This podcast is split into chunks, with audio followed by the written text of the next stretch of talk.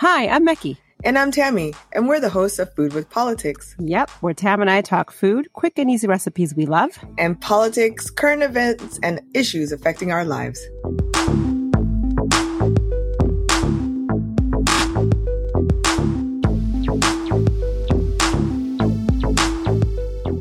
Hey everyone, it's Mec. And Tam, and we want to thank all of you for supporting our podcast. Thank you for helping us reach 500 downloads. 500 downloads. yeah. All our first time listeners, welcome. Please don't forget to follow us on Instagram where we post the recipes we talk about on the show, political issues, and a whole lot more. And please be sure to keep an eye out for our 1K giveaway. Yep, that's right. Um, help us get to 1,000 followers on Instagram. And when we reach 1,000, one lucky winner will get a swag bag with some Food with Politics goodies. And I don't know, anything else, I guess. Um, so stay tuned and be sure to follow us on Instagram for more information. We have one more announcement before we get into our topic of the day. We had a few listeners that wrote into us about our last episode, the Confederate flag. One of the questions stood out to us, and we were wondering if other listeners might have felt the same way. Mm-hmm. The listener was reacting to a part of the episode where I list my mother's history and the timeline related to the Emancipation Proclamation. Yeah. And this is what the listener stated. The first generations are on survival mode and shock trauma. Only the later generations can begin to heal. A lot has been done for the Jewish community regarding the Holocaust, but black slavery goes back much further as your timeline shows. I guess as white folks would say, aren't you over this by now? And then the listener continues to say, but how can it be over when the damage has not been acknowledged, whether we took part or not in the misuse of power and has continued in a never ending cycle? That is such a powerful email that was sent to us was it had so many great points in there and specifically about sort of learning how to unlearn everything that we're taught about black people and black history. Yeah. Not just in America, but around the world, because this particular writer was actually from England. So I want to thank you, Tammy, for reading that. And I also want to thank Marilyn Smith for sending that in. We definitely agree with you with what you said. And we really hope by listening to this, you know, to the perspective of two black women, myself, um, who I'm Ethiopian American, and, and Tammy, who's American, black American, yeah. you know, we can continue to have these open and honest and uncomfortable dialogue about these issues and, and really decenter whiteness and the fragility of white people. Exactly. One of the points that Marilyn Smith was making is like sometimes even calling out some of her friends about racial insensitivities or racial injustice and they instinctively what they want to say is well i'm not racist it's a very instinctive thing that a lot of white people do and yet they don't even see it in themselves that they don't have any people that are black people around them that are friends or live in their neighborhoods or that they interact with day to day. So again, just decentering that. Exactly right. And I'm I'm so glad that Marilyn took the time to write to us. So if anyone else out there wants to weigh in on any of the topics that we cover, we appreciate you writing in and we'll try and cover it on our on our episode. Yep, thank you. Yo, Mexter, let's hear about what you fired up for the fam this week. Girl, funny you should say fired up because, as you know, we're back in New York in our shoebox of an mm-hmm. apartment and it was hot. this, very hot this weekend. So we, or I actually, decided to do a little beet salad. Oh. Yeah, I have to say it didn't go over that well. Elliot and I liked it. I think Cindy like part of like this little caramelized walnut that I made. Lily loved the beets and the goat cheese. So it wasn't like a big hit, but it was it was really delicious. It was like a maybe a side salad. I should have made it as a side salad, but we did it as a main dish with some mac and cheese. Mm. And that recipe is up on Instagram. And the best part of it was the caramelized walnuts that I made. They were very easy to make, and it's literally just putting walnuts in like a, a frying pan. Don't even put oil or anything, just the walnuts, raw walnuts or whatever. Uh-huh. And then you put maple syrup on top of them, and they just caramelize, and they're so tasty.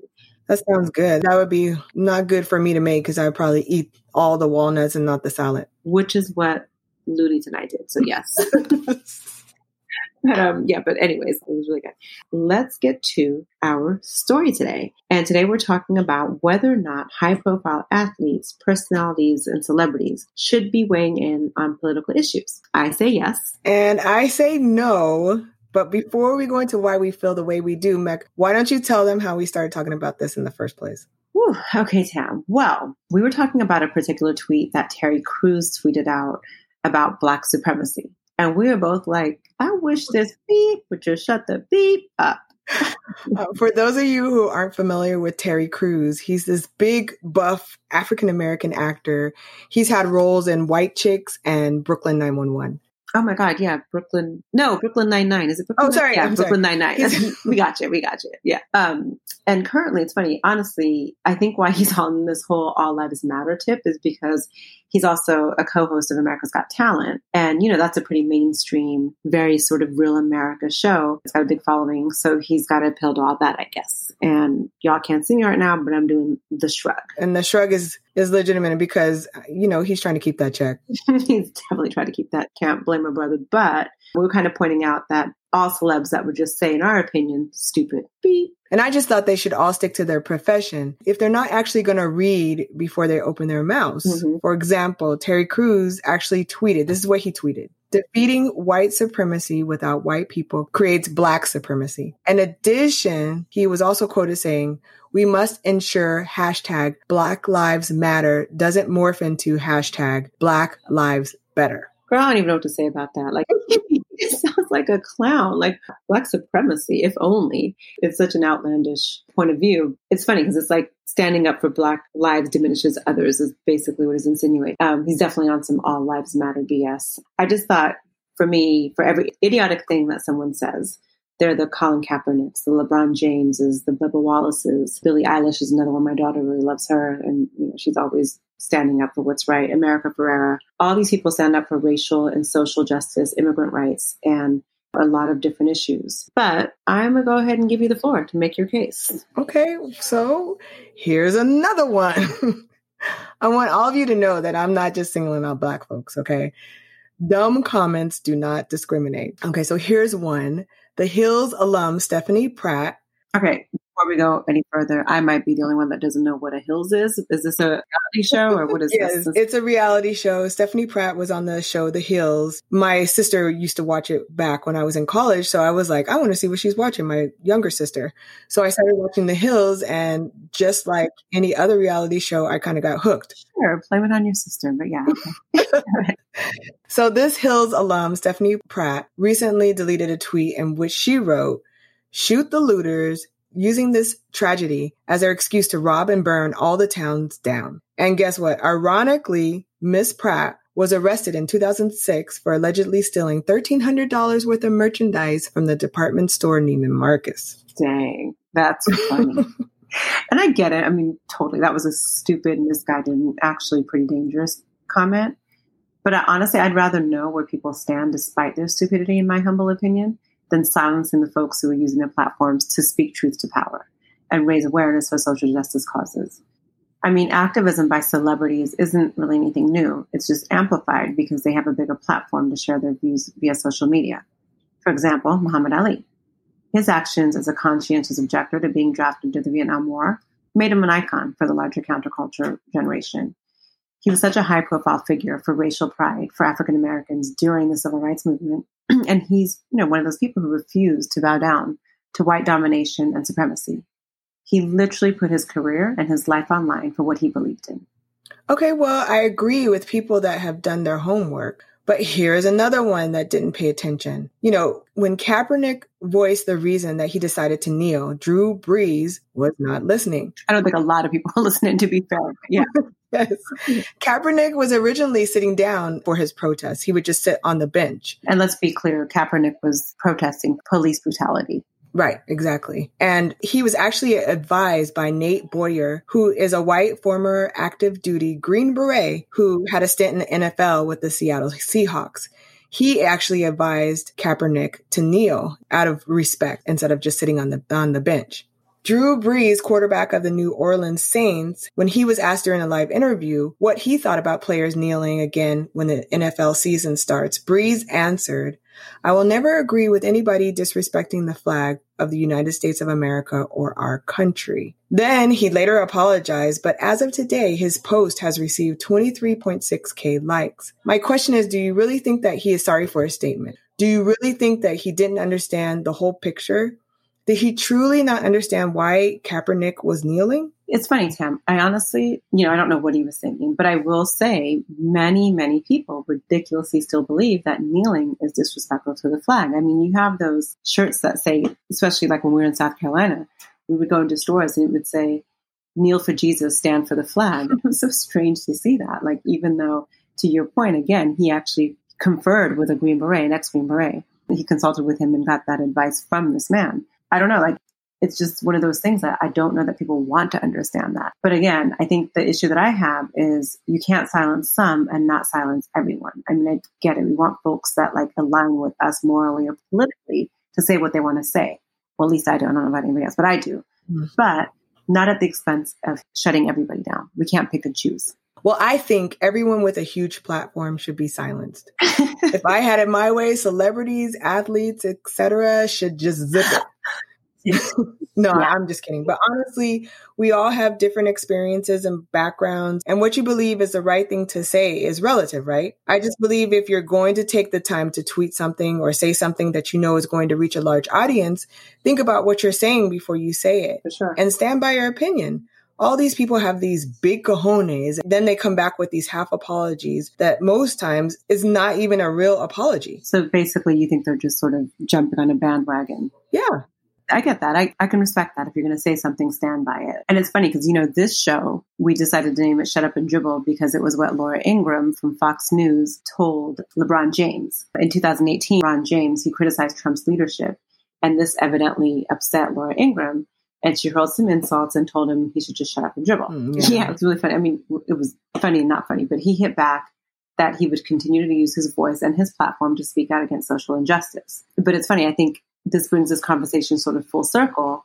It's really telling that this same woman, Laura Ingraham, who told LeBron to shut up and dribble, and also apparently she's told Jimmy Fallon to shut up and make us laugh, and pretty much anyone that seems critical of politicians that she supports to shut up. She was perfectly fine with Drew Brees expressing his political views about standing up for the flag. So she's not anti people speaking out to politics if they're not politicians. She's just anti anybody standing for things that she disagrees with. So, you know, in that regard, I think that we can't pick and choose. Like, definitely, we'd want people to like do their research and, and say the things that align with we want them to align with. Or, but at the end of the day, if we silence one person, it's like silencing everybody. And if we let everybody have an open forum, then we let everybody have an open forum, right? Right. Okay, so we have one more example we want to leave you where a celebrity was trying it. This DJ wanted to pay tribute to George Floyd, but it went horribly wrong. We took this entire story from Insider and it gave us both such a good laugh. We want to share it with you. Hi, people. United at home. The world is going through difficult times, and America too, actually. So, last night, I knew we were going to do this, and I made a special record so this record is in honor of George Floyd. And I really hope we can see more unity and more peace when already things are so difficult. So, shout out to his family.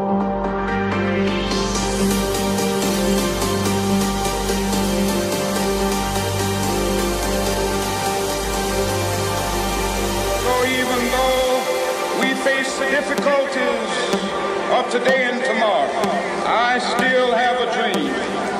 It is a dream deeply rooted in the American dream. I have a dream.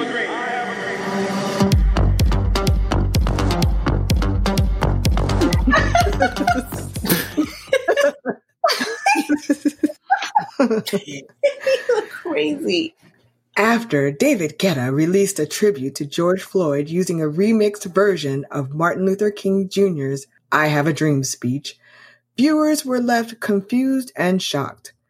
In response, people called the video the whitest way to react to racism and mocked the DJ for trying to racism away. Others were at a loss for words, saying that they were left speechless. So, Meg, can we make lemonade from these lemons?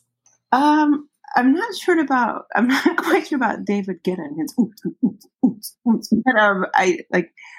Oh my god, that made us laugh so hard. But anyways, yeah, I think that the lemonade that we can make from these lemons is that speech in this country is free. We have freedom of speech, and I think that's a wonderful thing. It's not guaranteed to everybody in the world, and we can use our platforms for good to spread good news and to counter social injustices and some people use them for other things. But I guess the lemonade really is that we all have the power to say what it is that we feel right. and what it is that we want to say. Okay. That's it. That's all we got for today. So thank you for tuning in. We will see you next Wednesday. See you next Wednesday. Hope you enjoyed listening as much as we enjoy talking. Do us a favor, and if you like what you heard, spread the word.